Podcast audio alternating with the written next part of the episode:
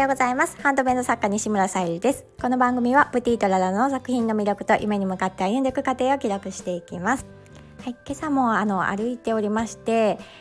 私の住んでいる、地域はちょっと車がないと不便な地域なので、もう住宅街はもうみんな一軒一軒車が並んでいる状態で、眺めながら歩いていました。でそんな時にちょっと数年前のことを思い出したので、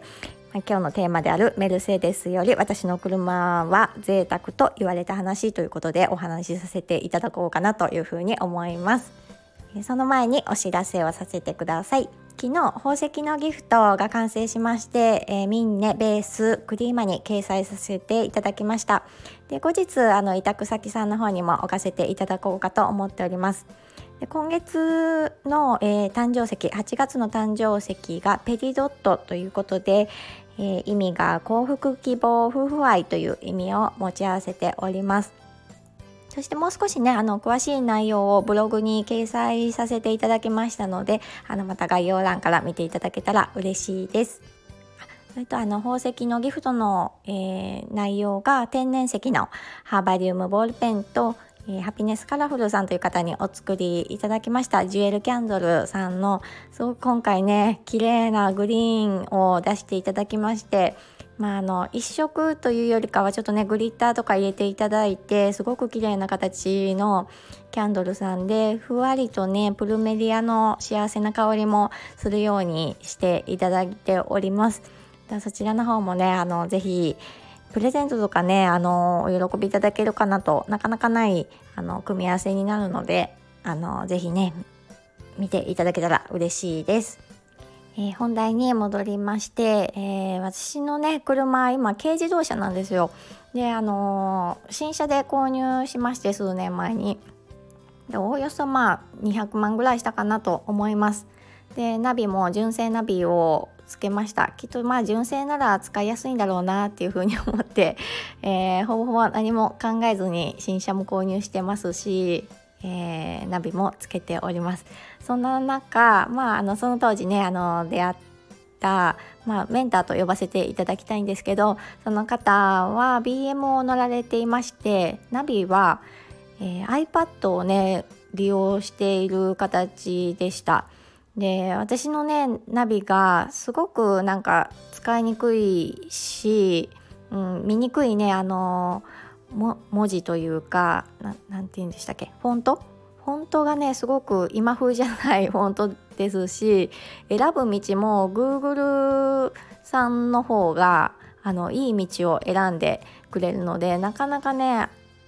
使いにくいなっていう風に私はその時からちょっとぼやいてたりしました。そういう状態も見ていて、そういう贅沢だねって言われたので、なんでだろうって、その日は全然その時は分からなかったんですよね。B.M. の方が贅沢じゃんぐらいの風に思ってたんです。で贅沢の意味を調べてみました。実際の生活が必要とする以上の分に過ぎた消費ということで、まさに私にぴったりだなと思いました。その時は私も外車に乗りたいっていう風に思っていたし、外車が買えないっていう感じで言っていました。で、片や新車でその軽自動車を購入したわけなんですけど、そのメンターから見たらその金額あったらその外車にも乗れるし、でそもそもなぜ新車じゃないといけないのかとか、そのナビもその iPad にしたらもうちょっと金額も抑えられたっていうのもあるし、いろいろ私の面倒くさいっていうところで終わった思考が、すごく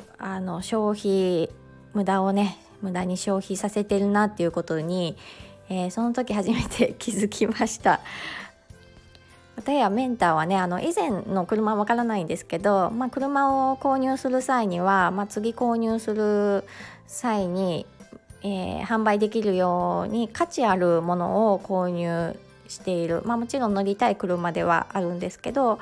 価値あるものを購入して、次に生かせるような形まで考えている。なのでその当時おっしゃっていたメルセデスを今は乗られております。でね、以前勤めてた歯科のね先生ももちろん生活は裕福ではあったんですけど、やっぱり車っていろいろね、新しい車で乗り換えたりねしたいし、そんな永遠的なねものではないので、やっぱり先のことを考えて、アウディをその時は乗られてたかなを、リースされていたりとか、なんで私はその時もリースなんだろうって思ってたんですけど、本当にね私は何も考えてないなっていうふうに思いました。で今回ねちょっとね車でこういうお話をさせてもらったんですけど、この思考っていうのはあらゆる生活の面においてもいろんな場面で出てくることなので、そのね違いが、いろいろ目にして分かる、その時のね出来事だったなっていうふうに感じました。はい、今日はちょっとね私のおバカな思考をお聞きくださりありがとうございます。はい、これから、昨日届いたお花を、ちょっとねウェディングフォトのアレンジをしていきたいと思っております。またそちらの方もね掲載できるタイミングが来ましたら掲載していきますので、ぜひ楽しみにしていただけると嬉しいです。はい、今日も聞いてくださりありがとうございます。プティドララさゆりでした。